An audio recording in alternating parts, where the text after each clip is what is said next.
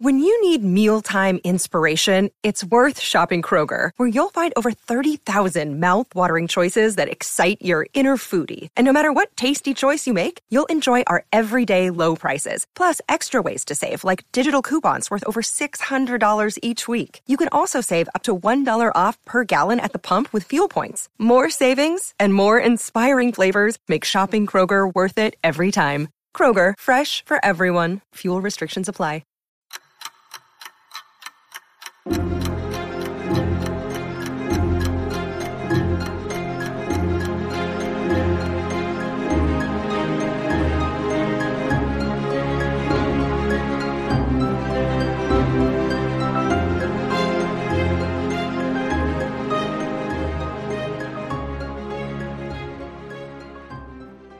Well, welcome back to another episode of Parker's Pensées. This is a podcast where we explore thoughts in philosophy, theology, nature, and life.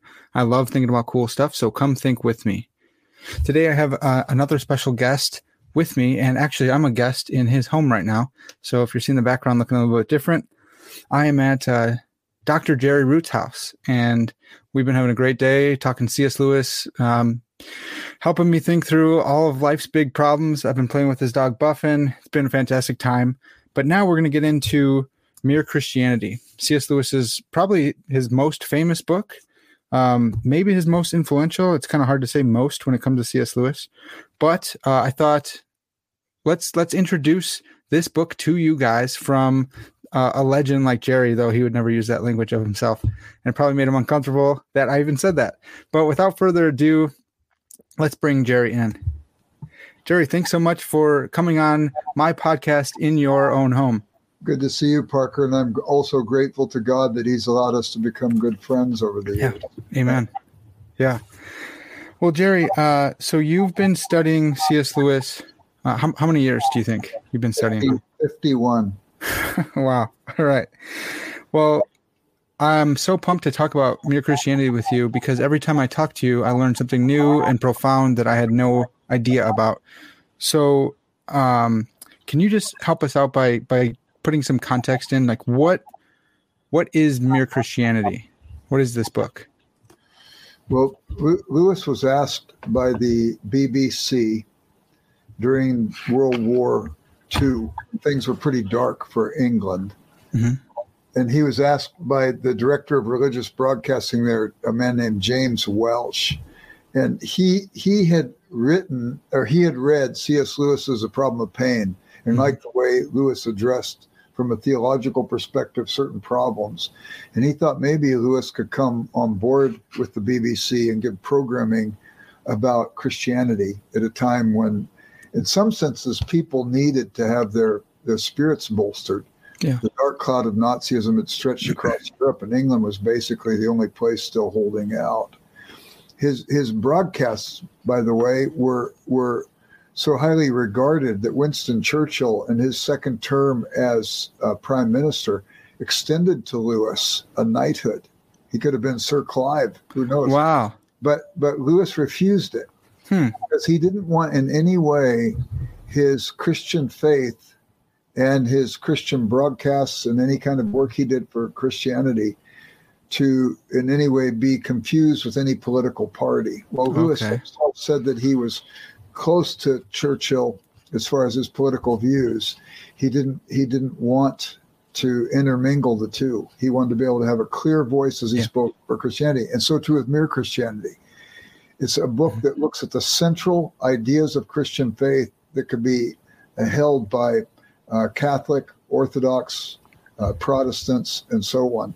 And interestingly enough, Lewis had um, a Methodist preacher, an Anglican preacher, a Catholic priest, and an Orthodox priest uh, look over the chapters as he prepared them to make sure he didn't say anything that would be out of line with their views that he would have stuck right down the center. Yeah. Wow. Well, uh, uh, something that I just learned recently from you was about the uh, the etymology of the word uh, broadcast. Can you can you share that I'm with sorry, us, Jerry? Breaking up a little bit there. Oh, sorry. Yeah. Um, how about now? Can you hear me? Yeah, I'm, you're good. All right. Yeah. Um, can, can you tell us about the etymology of the word broadcast? I thought that was so interesting. Yeah. there's a book that was published called C.S. Lewis at the BBC.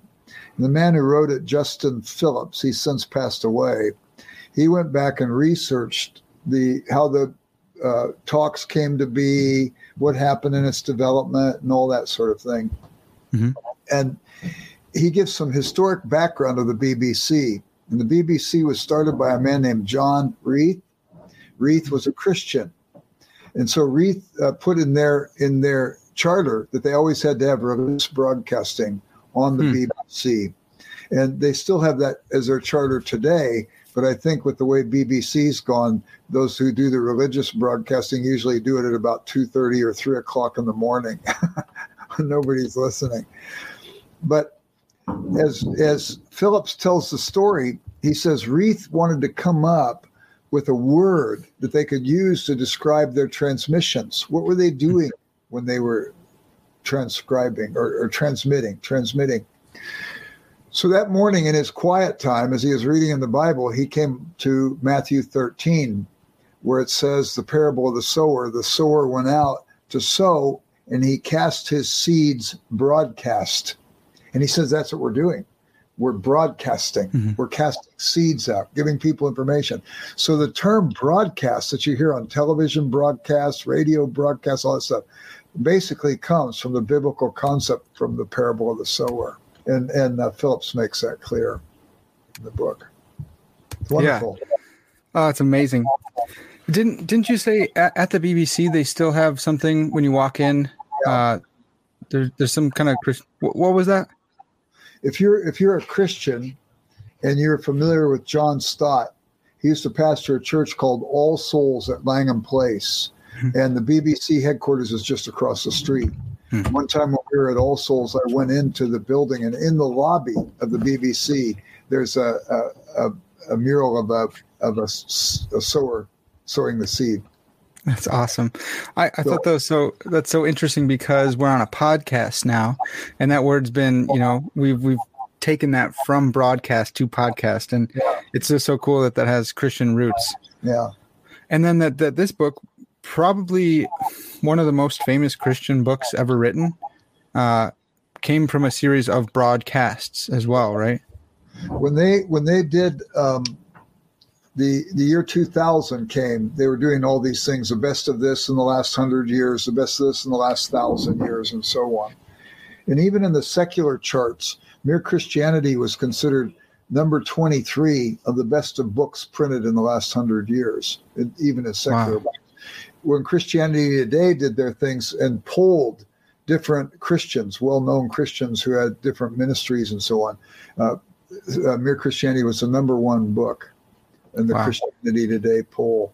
So it had tremendous influence. And even at the time, because there were so many tuned into the BBC, uh, it said that of non regular broadcasters over BBC, C.S. Lewis's voice was heard more frequently than any other secular person or any other uh, uh, non professional broadcaster yeah. except except for Winston Churchill. Wow.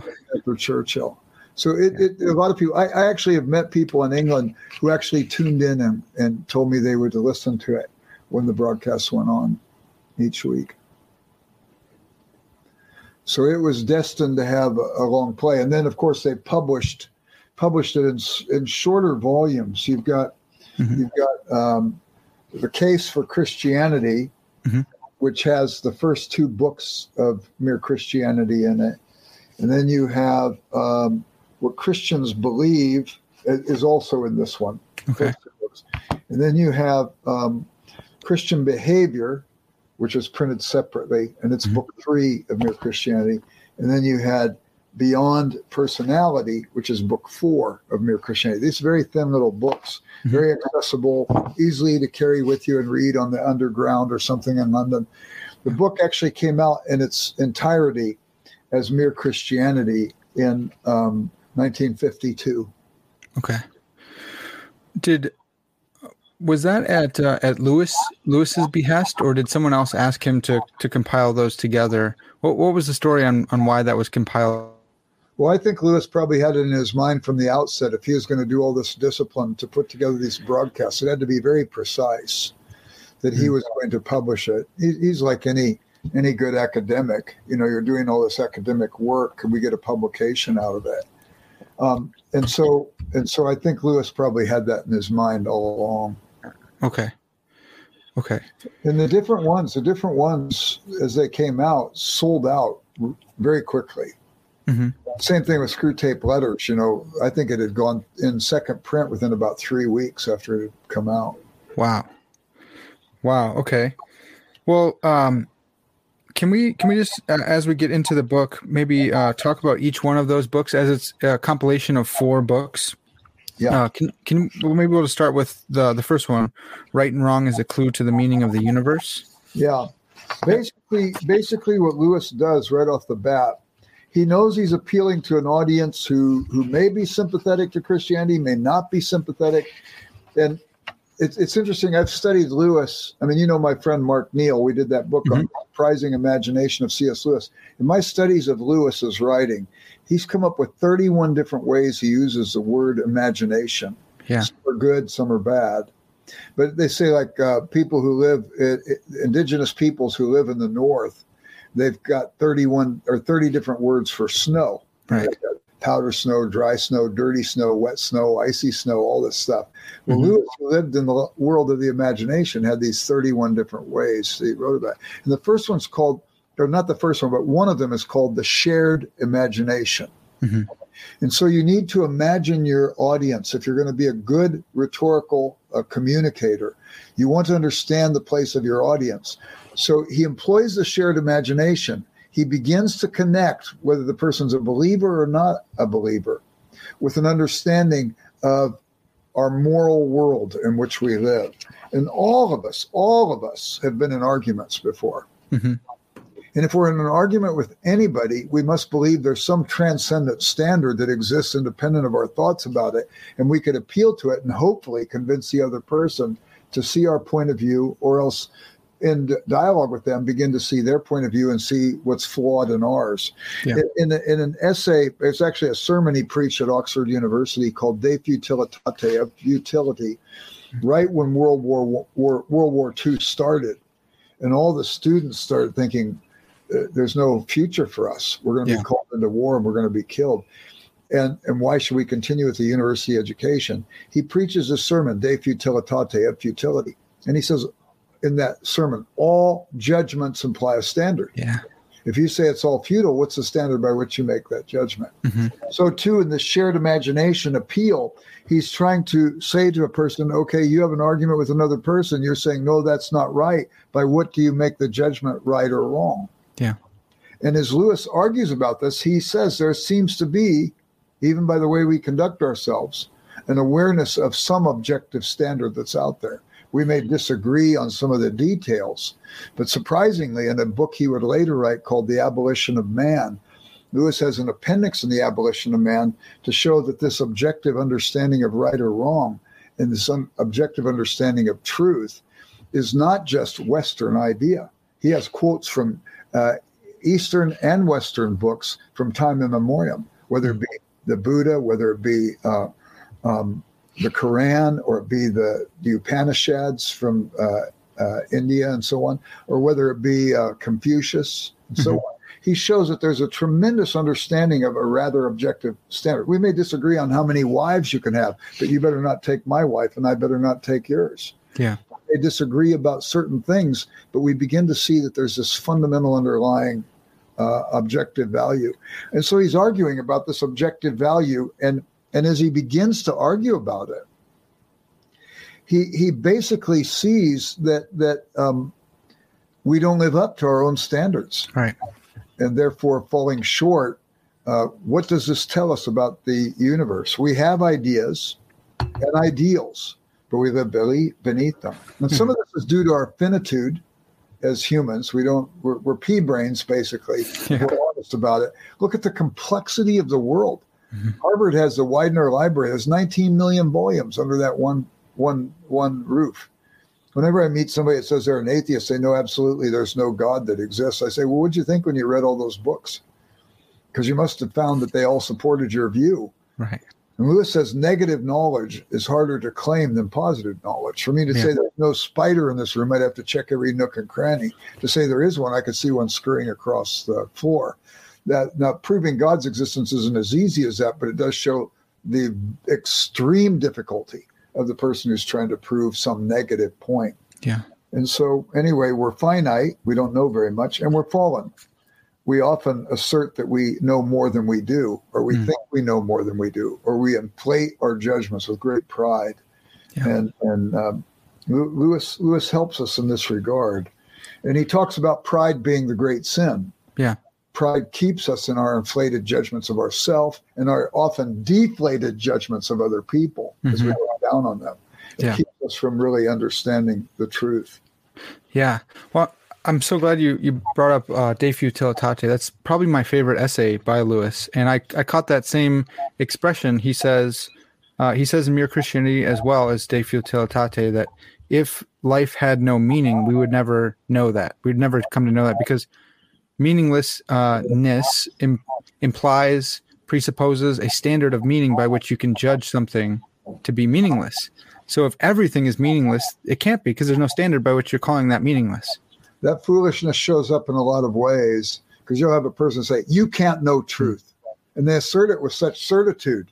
If you can't know mm-hmm. truth, then you couldn't know that you Yeah. couldn't know truth, right? And you, you, you see this Right. stuff popping up all the time. Yeah. Yeah. Well, so what what I thought was so interesting about Lewis here is that he's not starting with like a cosmological argument for God's existence or a teleological argument, which are interesting. He's starting with this moral uh these moral considerations that happen every day when you ask for someone's orange. Hey, I give you a piece of my orange, like I want some of yours too. Well, that, that's only fair. Or you bump into someone on the L, and you say, "Hey, excuse me," or "Pardon me," or "Who's who's at fault here?" I was in that seat first. And he's starting with things you can't escape, things that everyday existence, us bumping into each other. I thought that was such a wise uh, move for him. Well, he's trying to appeal to something we all know. Hmm. Uh, we live inside of ourselves. So he's not trying to look at this merely externally, but he's appealing to something that all of us are familiar with in our daily activity. I think that's smart. It's also part of, again, the shared imagination. Mhm. He understands that we share these realities. Yeah. You could go a step further, too, when you're asserting moral issues. If I know what's good for me, then I know I ought not to do that's that, uh, something contrary to that to you. Yeah. Uh, we share same humanity. The only way I can maybe uh, treat you in in a despicable way and treat you differently than I'd want to be treated is I have to deny your humanity. Yeah. And if I deny your humanity, something in my humanity dies. Then you, you think of people who show up at a bar and they're looking to pick up somebody. Mhm. Be a guy trying to pick up a girl or a girl trying to pick up a guy maybe they want a one night stand or they want to use that other person. But in using that other person, the other person comes there maybe with some hopes. Maybe they hope they'll meet somebody and maybe they'll fall in love and marry and have a family and live a life that's a interesting life and so on. A life full of joy, a life full of trust Yeah. where people don't take advantage of each other.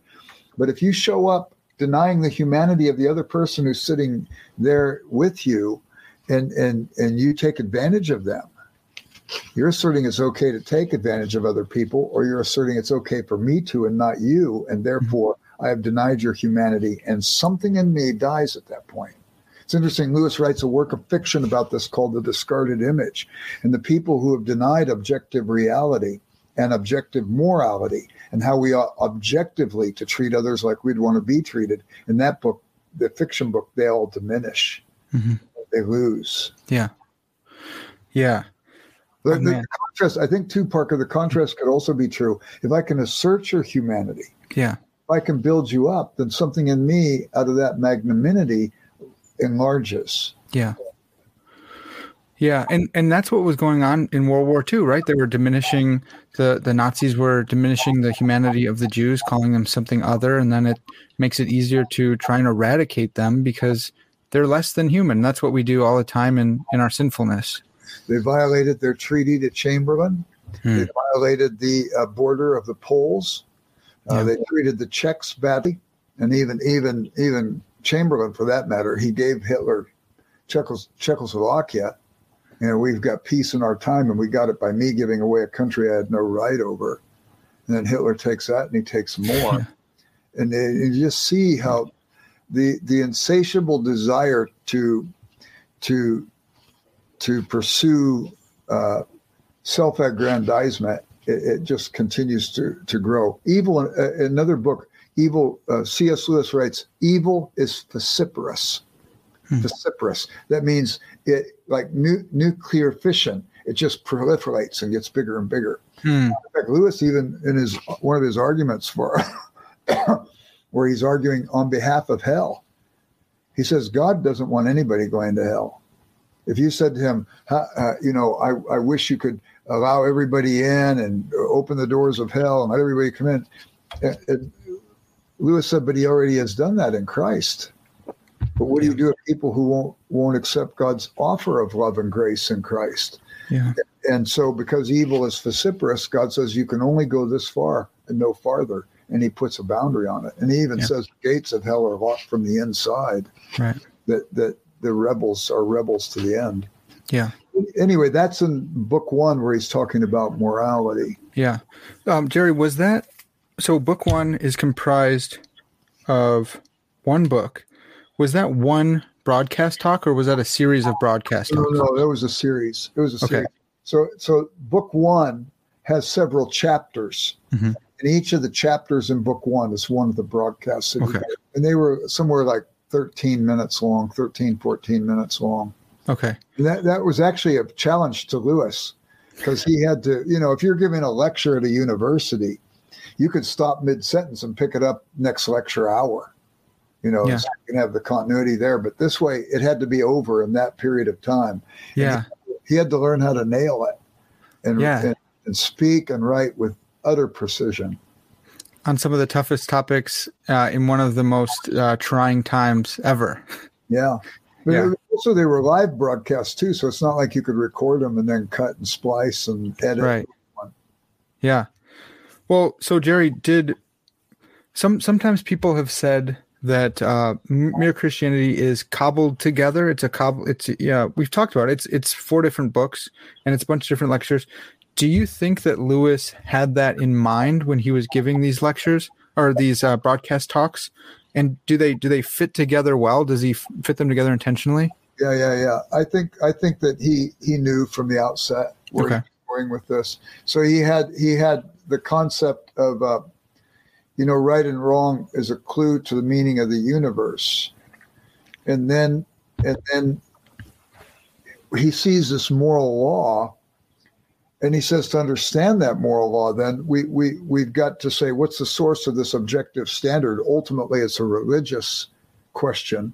Mm-hmm. So he builds in his second series of broadcast talks, the second book, then, um, basically, what do Christians believe about how this issue is to be treated? And then the next one, he talks about Christian behavior and and how how should Christians behave? Whether we always behave well or not, it's another matter. Right. Uh, Thomas, Thomas, Aquinas made the judgment. All uh, uh, he he said, um, an abuse doesn't nullify a proper use. Right. If you judge any segment of society based on their worst examples, nobody could stand. You can always find bad professors, bad students, bad politicians, bad media people, bad used car people, salesmen, bad mm-hmm. lawyers, whatever. But you can find good in all those classes. And if I pick off the worst of those examples, then I'm showing that I don't really know how to reason with fortitude and reason with precision because I'm only uh, testing my beliefs against the worst examples of the other side. So anyway, yeah. Lewis Lewis looks at this this um, this last bit then on uh, beyond personality. What is it that makes us responsible to be uh, good relational people? And and he will look at the actually the doctrine of the Trinity, something that's often confusing for people, but he looks at that in the last book. But anyway, yeah. So so yeah, they book. Yeah, yeah. So they fit together. So the first one, you know, it kind of ends with um, how do we get better when we have violated this this moral law.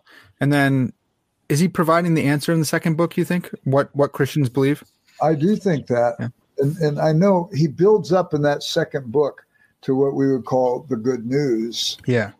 And the good news has elements in it. Number one, the God of the universe loves you unconditionally. hmm And I don't know a person worth their salt that doesn't long to be loved unconditionally. Yeah. Human love is great as far as it goes. I'm pretty sure I've never been loved perfectly by another human being. And what gives me that assurance is I'm pretty sure I've never loved perfectly another human being. Yeah. We quest for this. And here comes this message the God of the universe does know us and he does love us. And then, then the second piece of this is that we're, we, we are um, forgiven. This God who loves us forgives us. And I don't know a person who's lived honest life who's unaware of how messed up they are. hmm And if if if we're if if we deny we're messed up, then then we're probably creating havoc for other people. You know, as a person who who, Yeah. you know, I, I heard a person say put it to me this way: um, a person who is impatient uh, uh, creates impatience in everybody else. You know, they, they they demand patience from others, but they're they're they're bad. We we're messed up hmm and I don't know a person worth their salt who's not willing to acknowledge that.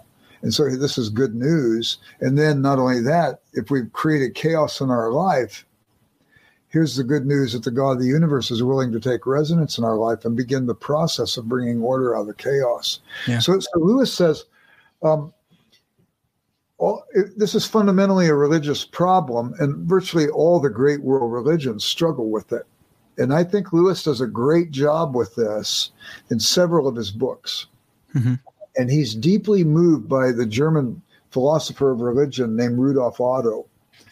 Uh, Lewis says if you're a Christian, you don't have to believe all the other religions are simply wrong. And mere Christianity says, though, but the place where Christianity is unique, you have to believe it's true and the other religions might be wrong. So, Right. where are the great world religions on board? Where are they the same? Where do we see similar things? Mhm. And this relates to the natural law. Lewis says, again, borrowing from Rudolf Otto, one, one, one of his top 10 books that he had read himself. Otto said that he, in observing all these great world religions, as a, again, a professor and philosopher of religion, Mhm. he said all the great world religions believe in some sort of divine essence. Uh, they define it differently if they're an animist, a pantheist, a polytheist, a, a, a dualist, a monotheist, or a monotheistic Trinitarian. They all believe in some transcendent other. He gives it the name numinous, the numinous, mm-hmm. that which is inspired inspires awe and wonder, and, and by virtue of its power, its holiness, by virtue of what it is. Second, they all believe in some sort of moral law. This goes back to book one again. A moral law that exists independent of our thoughts about it. It's an objective moral law. And it's a moral law, Lewis says, we all fail to keep up. We, we, we fall short of it. So the third thing all the great world religions believe is that the divine essence is a custodian of the moral law. So if I fail at keeping the moral law, I've offended the divine essence. Yeah. And and it's been interesting to me that I, I've been in, in forums at colleges and even at high schools, religious forums where they will have all the different religious groups. We'll have a Muslim, a Hindu, a Buddhist, uh, uh, somebody who's Jewish, somebody who's Jehovah's Witness, maybe a Mormon, whatever. And and they'll be debating and discussing what is it you believe and so on. And they all believe all three of those, all of them. Yeah. But the question is, if I've offended the divine essence, how do I fix what's broken? Yeah. And all the other great world religions come up with new rituals. So if I couldn't keep the first set of moral laws, how do I know I'm going to be able to maintain the new rituals? Right. Only Christianity, only Christianity says you can't fix it. Only God who loves you, who forgives you, who wants to extend you grace, only God can fix it for you. And the way he fixes it is through this unique character Yeah. named Jesus Christ, who comes on the scene and announces some remarkable things. He, he, he says he's God. Lewis says, Lewis said, for a Jew to say that he is God, that's noteworthy. Matter of fact, I got crucified over it. This is they considered it blasphemy and so Right. on. And he said, a lot of people will say they thought Jesus was a great moral teacher.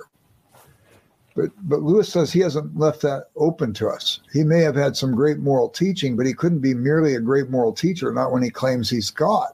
Yeah. Because we've either, and Lewis is, is basically uh, taking the argument from Augustine, aut deus aut malus homo, either God or bad man. Yeah. And Lewis says a person who says he's God is is either a liar, he knows he's not God and he's saying he's God, he's trying to manipulate, Mhm. or he's a lunatic on the level of a man who says he's a poached egg, Yeah. or else he's who he claimed to be. And he says all the evidence of his moral teaching would show that he wasn't really a liar, nor that he was mad. And the way that people responded to him, you think about it, Jerusalem's a city where he was crucified, and yet that's the city where the faith exploded. Usually if Yeah. the if the if the person's killed in one city, they've got to flee someplace else if their movement's ever going to grow. It exploded in Jerusalem. Yeah. People saw, they were aware of his resurrection.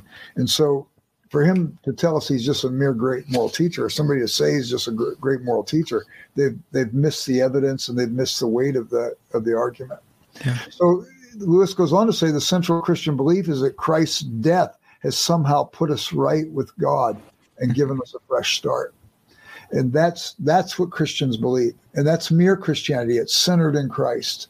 And I don't care which division of Christianity you go to, Orthodox, Catholic, Protestant of its various sorts and so on. That's where the starting point is for all things that are truly Christian. Yeah. Yeah. Amen. Uh, Jared, does I, I love all that. So fantastic. It, is this the chapter where he gets in? I believe, I think I see it in the notes here, uh, where he gets into Hamlet and, and the Shakespeare analogy.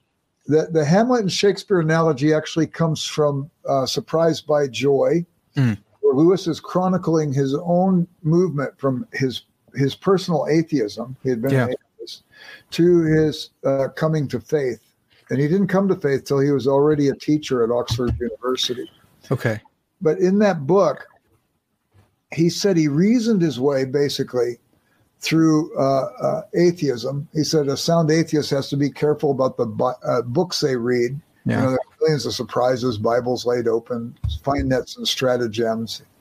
Um, so, so, and he even says about an agnostic, an agnostic may talk cheerfully about man's search for God, but if they were as I was, then they might as well have talked about the mouse's search for the cat. Yeah.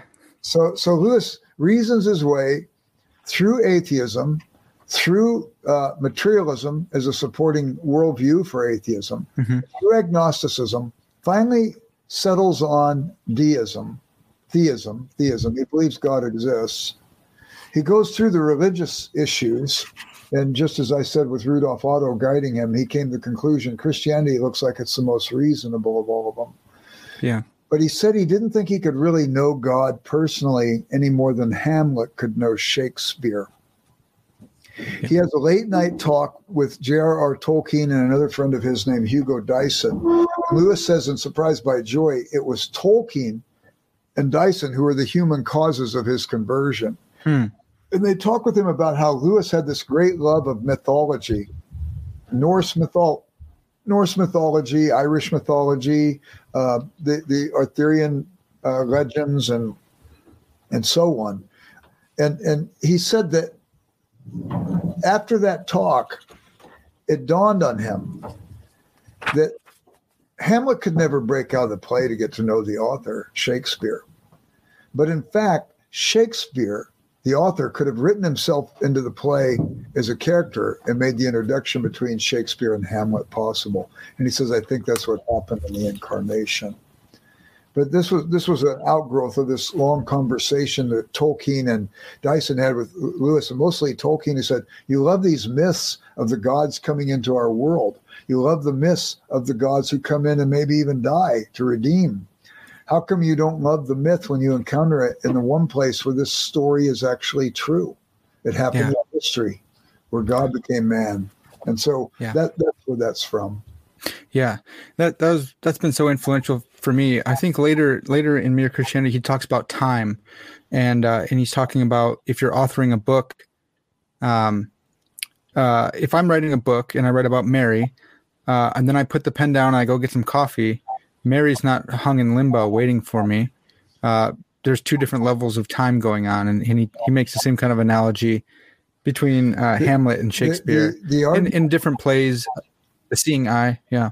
Well, the, the, the thing is, all those mm-hmm. ideas, uh, they do appear in various places in Lewis, even in Narnia. Narnian time and our time are different. Yeah, right. And you've got um, yeah. you've got that in Beyond Time and Eternity or something like that. It's a chapter. Uh, yeah. Mere Christianity. Yep. And all of that, and even in the discarded image, his literary critical work, so on. It's all from Boethius. Lewis was deeply influenced mm. by the philosopher Boethius and his book, The Consolation of Philosophy. And a lot of times you'll have hmm. Christians and they'll struggle with the concept, and non Christians too, they'll struggle with the concept of foreknowledge and free will. If God foreknows yeah. what I'm going to do before I do it, then am I really free when I get to that place? Isn't that deterministic? And they say, how can there be a loving God if that's the way it is? Well, Lewis makes it clear that we have the conundrum because we've anthropomorphized God. Right. We put human limitations on him and then judge him for not being God. That's really unfair.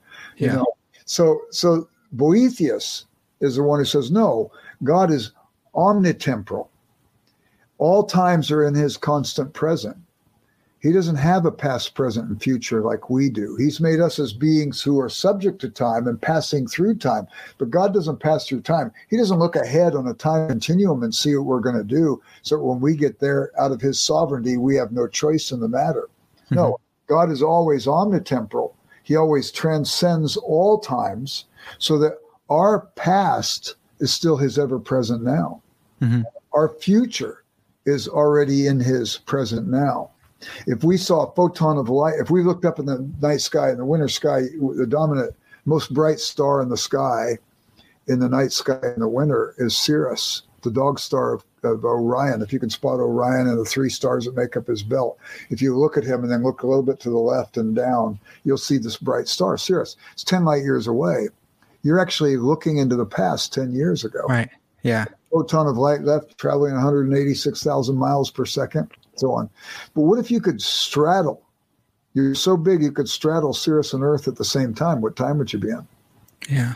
And not only that, what if you were there when the light beam of light left, but at the very moment that it left, you were already at the place where it arrived. And when you were there where it arrived, you were still at the place where it left. In other words, you were omnitemporal. Mm-hmm. Lewis says that God is omnitemporal, not perpetual. And consequently, he always sees. You just shook your head. Yes, I mm-hmm. saw it, and I saw it in my in my time, and I didn't in any way hinder you from being able to shake your head. Yeah. Lewis gets he, he writes about that in that chapter in Mere Christianity, but he gets the idea from Boethius, and I think it's brilliant.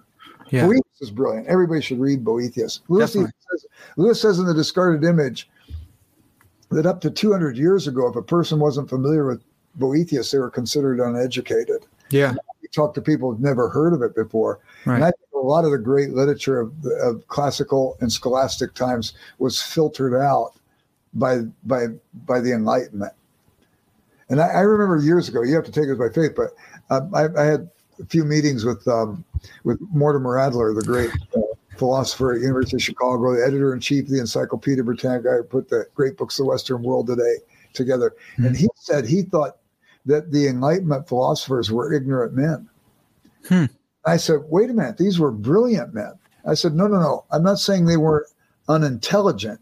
I said they were ignorant. Hmm. I don't think they had read anything more than two generations before their own time. Because yeah. if they would have read some of the stuff in the and say Locke wouldn't have made his mistakes if he had have read the Theaetetus. Huh. Said they wouldn't have made their mistakes if they had read uh, Aristotle and and uh, uh, Augustine and, and if they'd read Plato and stuff like that. And I, I think that there's some merit to what what uh, he was saying. Wow. Yeah, it's, that's that's interesting. Yeah, yeah, man, that's good. Well, um, so you've told me that about Boethius before uh, a few years back when we first started meeting. I think I had just read him beforehand because I had read some Lewis, and so I felt awesome because I already had read that.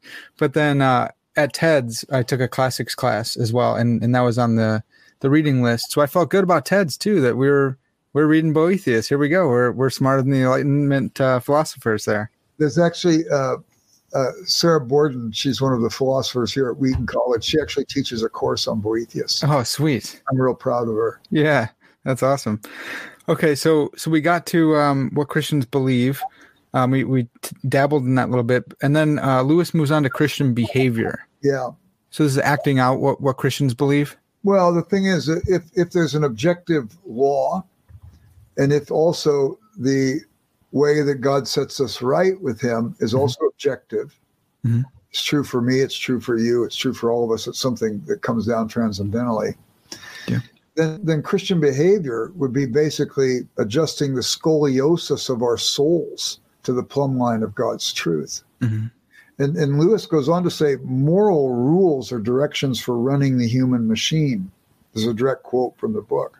Every moral rule is there to prevent a breakdown or to strain or, or a strain or a friction in the running of that machine.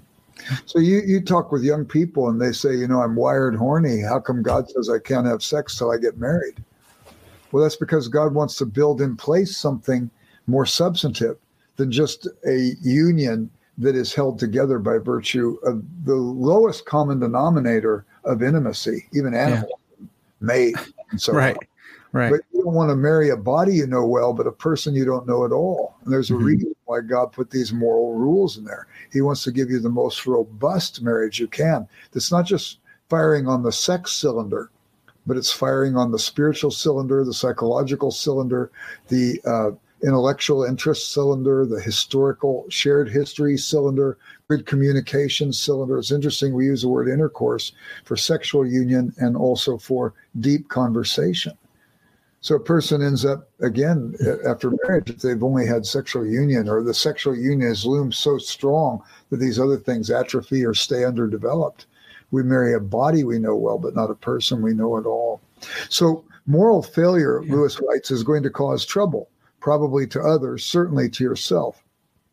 And then he goes on to say, if we are to think about morality, we must think about all the departments, relations between man and man, relations relative to things inside of man, and relations between man and the power that made him. Hmm. In other words, Christian behavior should be a behavior is characterized by reconciliation, Yeah. by integration, by wholeness, and so on. It's not compartmentalized. And so he, he writes about these in each of these areas human relations, character development, relationships with God. Character development be what's going on inside of me. Yeah. So I think this is important. And then he goes on to discuss the virtues, of course. Yeah. That. Yeah, Jerry. So he um he talks about different types of virtues, right? There's like theological virtues. I, I can't remember the exact language he's using. Well, well, Lewis is steeped in, in classical and scholastic literature. And so you have the cardinal virtues, and these would, we would say, sometimes mm-hmm. we say virtues, use it as a plural, but for the classicist, the, the virtues, it's, it's virtue is an integrated whole. And these other Yeah. things, facets of the one thing. Matter of fact, if you take away one feature of virtue, virtue collapses. Yeah. So virtue is an integrated whole made up of wisdom, courage, um, justice, or temperance and justice. So uh, courage, all of these are habits too. If, if it's real virtue, it can't just be one virtuous act. Yeah. If I think I want to be temperate, to refuse a second piece of pie doesn't make me a virtuous person. It just means that moment I restrain myself from eating more than I should have eaten. Yeah. So courage is the habitual ability to suffer pain and hardship. It's endurance, fortitude, and staying power. Courage is the ability to say yes to right action, even in the teeth of pain. It may cost me, but I'm going to do this because this is what a cour- courageous and, and a virtuous person would do. I will make sacrifices for your welfare. I will tell the truth, even if it hurts me. Yeah. I will not take advantage of another person, even though it may bring me pleasure to do so. So, so that's courage. Temperance is a habitual ability to resist the enticement of immediate pleasure in order to gain the greater, though more remote good. Hmm. So, if courage is the ability to say yes to right action in the teeth of pain, temperance is the ability to say no to wrong action, even in the jaws of pleasure. Hmm. And so, so you you'll you'll have it where a child immature will sell their souls to sneak a cookie before dinner, or they'll sell their souls to to uh, get sweets, or or whatever, or or indulge themselves, eat beyond what they should eat when it comes Turkey, yeah, Turkish delight. Turkish yeah. delight. Now, well, I Mm-hmm. wonder about that that whole Yeah. Turkish delight stuff with Edmund. My word, I, I, I mean, he must have had very low standards. If I was going to do between my brother and sister, I'd hold out for chocolate. I don't know if you ever had Turkish delight. It's Right. not that appealing to me. But Lewis himself said Yeah, when he said I always liked chocolate better, but when I would buy a candy for myself, I always bought toffee because it lasted longer. So, Hmm. so that's interesting. But anyway, um, Yeah. yeah, intemperance, and then you've got justice, which is the one moral characteristic vir- characteristic of virtue that says my moral development is linked to yours. So justice is the habit of being law abiding and concern for the general welfare of society. Not only what's good for me, but what's good for me and you. Mhm. It's fair. It renders to others their due, and it secures and protects natural rights. yeah, And so it justice even even it's out of justice that Lewis writes his sermon, The Weight of Glory. He says every one of us is always moving towards being an ultimate everlasting horror or an ultimate everlasting glory. Yeah. And each of us in our dealings with one another are helping one another towards one of those ends or the other. Your development, moral development, I have a responsibility for it to the degree that we're in association and relationship. yeah, And that's the weight of glory. And it's Hmm. an act of justice. Justice is rendering to another person their due. And then, and then you've got, and I mean, even another person their due. We're, we're our culture is riddled with informal fallacies. I give my students a list of informal fallacies. I say for the next month, watch these. If you ever see it in my life, confront me on it yeah, you can go to your lectures and you'll hear informal fallacies. You'll hear sermons with informal fallacies. You'll hear uh, broadcasts, news broadcasts, right or left. You, the the culture is rife with them. yeah, Informal fallacies. I mean, it's a perfect perfect example. Is is is is the one where there's equivocation. We don't Mhm. A term. A woman says, "I have a right over my own body, therefore I have a right to abort."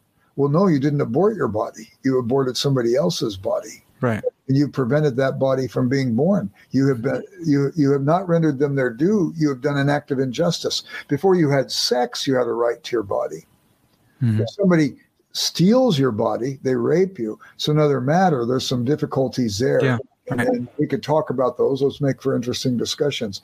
But before you had sex, you had a right to your body. But once you conceived, now we're talking two bodies. And because you didn't define the problem right, you engage in all kinds of equivocation when you talk Yeah. about it right, and you end up begging the question. You end up in a in a, what they call a red herring. You take the argument this way rather than staying on course with what's really going on here, the Right. reality, and so Mhm. on.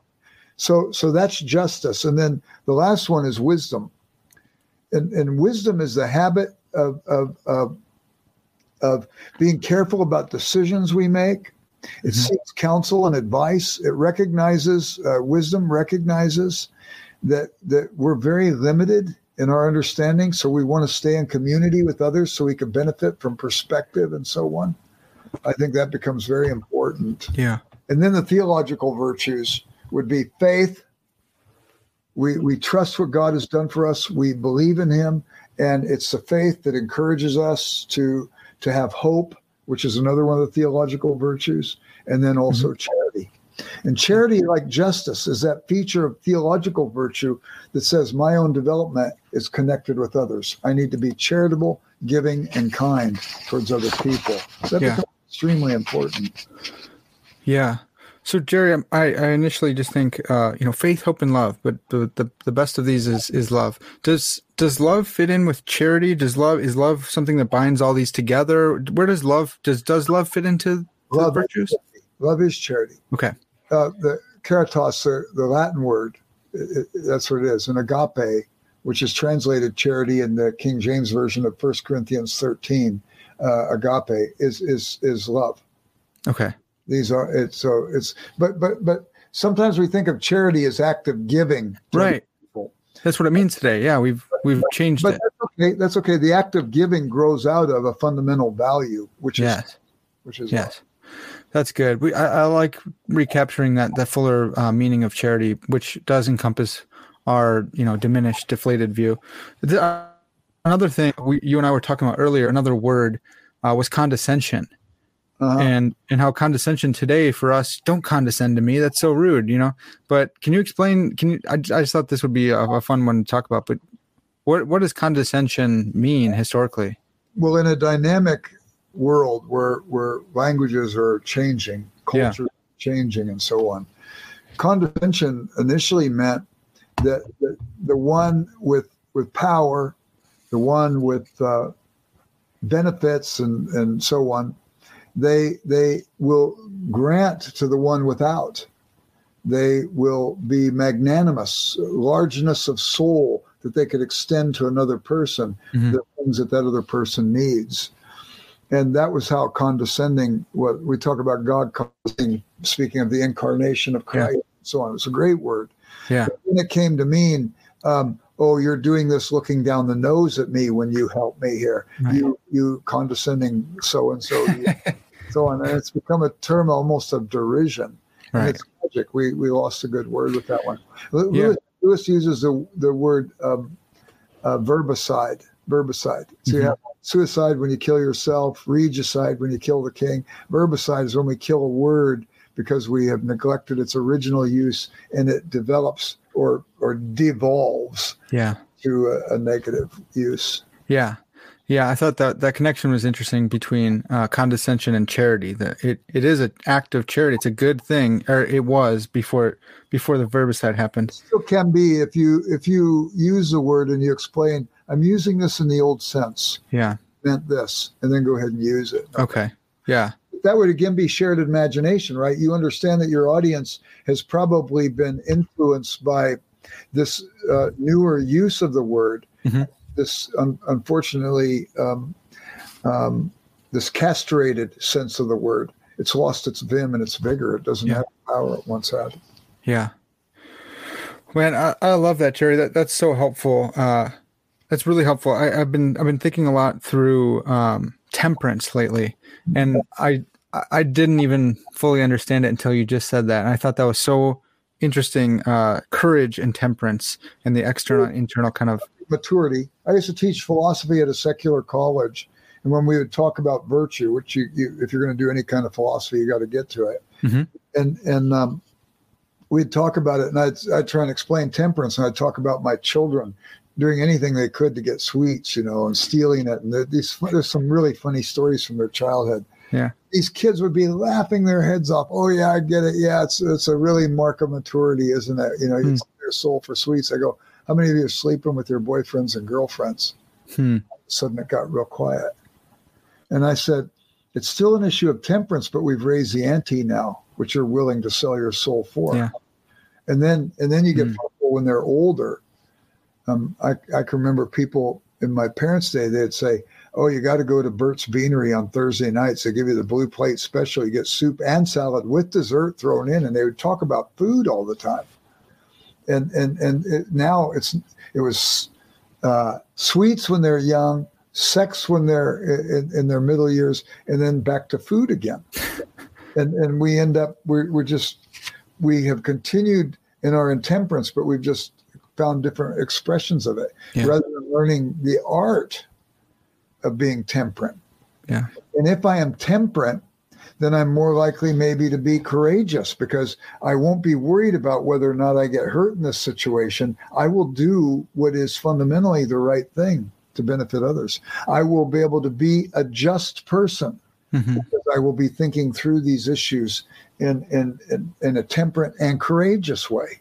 Yeah and I will be employing wisdom in the process. That's why virtue is seen as an integrated whole. You lose one feature of it, and the others begin to crumble. Yeah. Wow. That's that's so helpful. That's that's so uh, it's so profound. But like you said, you know, this was this is something that people were teaching each other and trying to inculcate. You know, and and I I do feel like I don't want to just uh, I don't want to unnecessarily just dump on the present, but I, I feel like we've lost a bit of that. I think we've we've lost a, a lot of the virtue talk is also filled with um, cynicism and you know oh you think you're so virtuous or virtue signaling and that's kind of the language has has changed as well. Well the the other thing too is if if the words are virtuous and the person then tries to belittle you because you were virtuous what does that say for them? Right. You want to be uh, in, unvirtuous. But the, but the other thing too is i don't want you to think that because i can articulate these things that somehow I, I, I have come down from Mount Olympus and I can speak of them from on high. right. My, my life has been a life where I've had to learn these things the hard way. yeah. But but but at least at least if I've learned them along the way, then maybe I can share them with other people and save them some trouble. I remember when I was a new Christian, I prayed, Lord, discipline me. Oh Lord, please, I pray, discipline me. Hmm. Three months were the worst months of my life after I prayed that. I never pray, Lord, discipline me anymore. I Mhm. say, Lord, give me a soft heart. Yeah. Keep me from a stiff neck and teach me vicariously through the errors of others that I won't have to repeat those errors. hmm There are ways we can learn by by being sensitive to the great moral literature of all time, or we can pick it up because we've had to learn because we're tired of being beat up and bruised. yeah But nevertheless, either way you can learn. There's just one that's less painful. Yeah. Wow, man, that's so good, Jerry. So, so moving in, the how does he? How does Lewis then connect this talk of the the practical, the everyday, the you know uh, habituation, living the Christian life? How does he then connect that to the Trinity? Well, he the the chap this that, that book is called Beyond Personality: First Steps in the Doctrine of the Trinity, Mhm. and and he he's going to make an argument for the Trinity. I'll give you the argument he makes, and it's it's profound. Yeah. But before I do that, um, why is this? How does this have something to do with personality? Right. Personhood isn't understood in isolation. As a matter of fact, it was Owen Barfield, C.S. Lewis's good friend. In his book, Barfield wrote a book on C.S. Lewis.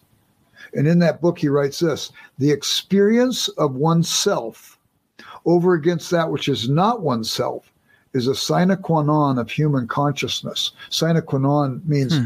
Which, without which there is nothing. So the experience of oneself over against that which is not oneself is is is vital to human consciousness. Otherwise, I'm Mhm. utterly self-referential. Yes. I'm isolated. I'm not really concerned what other people think, and I am going to atrophy as a human being. hmm Well, why is that so? Because I'm made in the image of a of a God who exists in community, Father, Son, and Holy Spirit. Yeah. And if I'm not learning um, what it is to be a person in community, then I am also atrophying and and isolating myself. So so in some senses, there's there's this uh, this passage. Lewis writes about it in other places, but in Revelation, there's a passage in, in Revelation chapter two at the end of the letter to the church at Pergamum, where it says, "When we get to heaven, God's going to hand us a white stone, and it's a white stone that has a new name on it." So the word "name" often in Scripture carries with it the concept of identity. Mhm. When we get to heaven, God's going to give us a new name, and it's going to have our identity wrapped up in it. And it says it's new and known to the one that receives it. How could it be new and known? Because all of our life, we're getting down payments on our true identity. Hmm. And that true identity is is not a copy cutter identity where I'm supposed to be like Parker or Parker's supposed to be like Jerry or both of us are supposed to be like C.S. Lewis. All of us are described to be like Jesus, but like Jesus in the unique expression of him that calls itself Parker Settecase or calls itself Jerry Root or whatever. And so consequently, God gives us the identity. We find it in him. Mhm. We find it in him, and it's natural that we would because he's a God of Trinity. So um, the, the words God is love, Lewis writes, have no real meaning unless God contains at least two persons. Mhm. If God was a single person, he writes in Mere Christianity, then before the world was made, he was not love. Yeah. And elsewhere, Lewis wrote, In God, all the concrete reciprocities of love existed from time immemorial.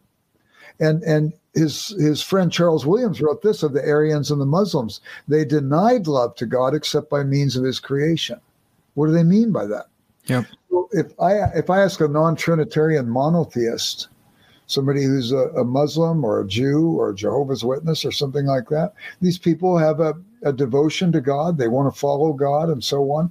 But out of that devotion, if they've fallen into this particular theological construct where they only say there there there is is one God eternally existent in one one essence and one person or whatever. If I say to them, Do you believe God's a contingent being or a non contingent being? they're likely to say, "What do you mean by contingent or non-contingent?" I tell them, "Is there is there a, a source of origin for God? Like you're contingent upon the fact that your parents uh, uh, cohabited and you were conceived and you were there, and then their parents were there before them and their parents before them at at yep. ad immemorium." There's a contingency that has led to each of you being there. You take dominoes and set them up at the coffee table and mm-hmm. them around. Something outside the dominoes had to set them up and you push the first one over and then it starts this chain reaction. Mm-hmm. Is God just part of a chain reaction or is God non contingent, self existent, independent, always been? Mm-hmm. I've had hundreds of conversations with, with non Trinitarian monotheists, and all of them say, oh, no, no, no, we believe God's non contingent, right. self existent, mm-hmm. eternal. And then I say to them, is God a God of love? And to my surprise, they all say, Yeah, I've had this conversation with over 200 Muslims. They all say, Oh, yeah, I believe he's a God of love. And then I say to them, Third question, who's the object of his love? Mm-hmm. And they're reduced to saying creation is, yeah. or the people he created are. And I say to them, if God needed us to fulfill his nature of love, then you've got a contradiction in your theology. God is a contingent being and not a non contingent being because he cannot have love apart from his creation. Yeah. This is what Lewis had said. Mm-hmm. So the idea is relational attributes like love in a non contingent being presuppose that love must be necessary in that being. Mm-hmm. That relationship must be necessary in that being. And yeah. so the Christian view is that there's one God eternally existent in three persons Father, Son, and Holy Spirit. It's not illogical. It'd be illogical if I said one God, three gods, or if I said one person, three persons. But I'm not using the words contradictory. Mm-hmm. It may be difficult to wrap our minds around. Uh, right. There can be things that could be supranatural about the faith, but they cannot be irrational about the faith. You can't yeah. have contradiction in, yeah. in, in, in, if God's a God of truth. So the practicality of it then is that if our relationships are broken with God, if our relationships with one another are broken, and if our relationship, even within ourselves, we have struggle between uh, the the soul and the flesh. Flesh isn't bad. God made it. Jesus came in it. We'll be raised with it. The flesh becomes problematic. Paul says in Galatians five when it sets its desire against the spirit. Mm-hmm. So now I'm divided in myself. The strange yeah. sin is estranging, and and the gospel is reconciling. This God who exists in Trinity in an eternal love relationship wants to bring that kind of of uh, he wants to condescend in the mm-hmm. best sense of the word. Yeah. To unite and reconcile us to himself, us to one another, and even us to to ourselves. Yeah. So there's something holistic about it and the practicality of it is that it's it's an objective standard for the mending of a broken world yeah and and um, i find my personhood and my purpose for living as i involve myself properly in that missional process of presenting the gospel to other people bringing them to Christ, letting them know there's hope in Christ, letting them know there's a discovery of their own identity in Christ, and so on and and it's it's a standard for wholeness and service. It's interesting too because the Christians have a view of creation, and there are a lot of different views among Christians. Some are theistic evolutionists, some are uh, young Earth creationists, some are whatever. But but the deal is they all believe this. Yeah. All Christians, if we're going to stick to mere Christianity, is that God created. Creation always implies intention. Mm-hmm. If a potter throws the clay on the wheel, she knows what she wants to do with that clay when she throws it on the wheel. She wants to make a pot or a vase or whatever. Dante put it another way. Dante said function precedes essence. Mm-hmm. Purpose. Purpose for us preceded the essence God gave us when he made us. And Dante talks about the fact basically that God made uh, light the purpose before he made the luminary, sun, moon, and stars. That was on day four of creation. Light's on day one. Yeah. before God ever made us with the essence He made us with, He had a purpose for us, and it was to serve in His wider plan. Mm-hmm. And personality, personhood is found in proper relationship with God, proper relationship and virtuous, just relationship with one another, exhibited also wisely, temperately, and courageously, and so on. And, and when Lewis writes about this stuff, it's like a breath of fresh air. Yeah. Because mm-hmm. All fits together like the pieces of a puzzle, and the picture that emerges is something where we say, Yeah, that's what I want in my life. Yeah. That kind of, that kind of togetherness, that kind of wholeness, that kind of integration, and so on. It's it's it's overwhelming.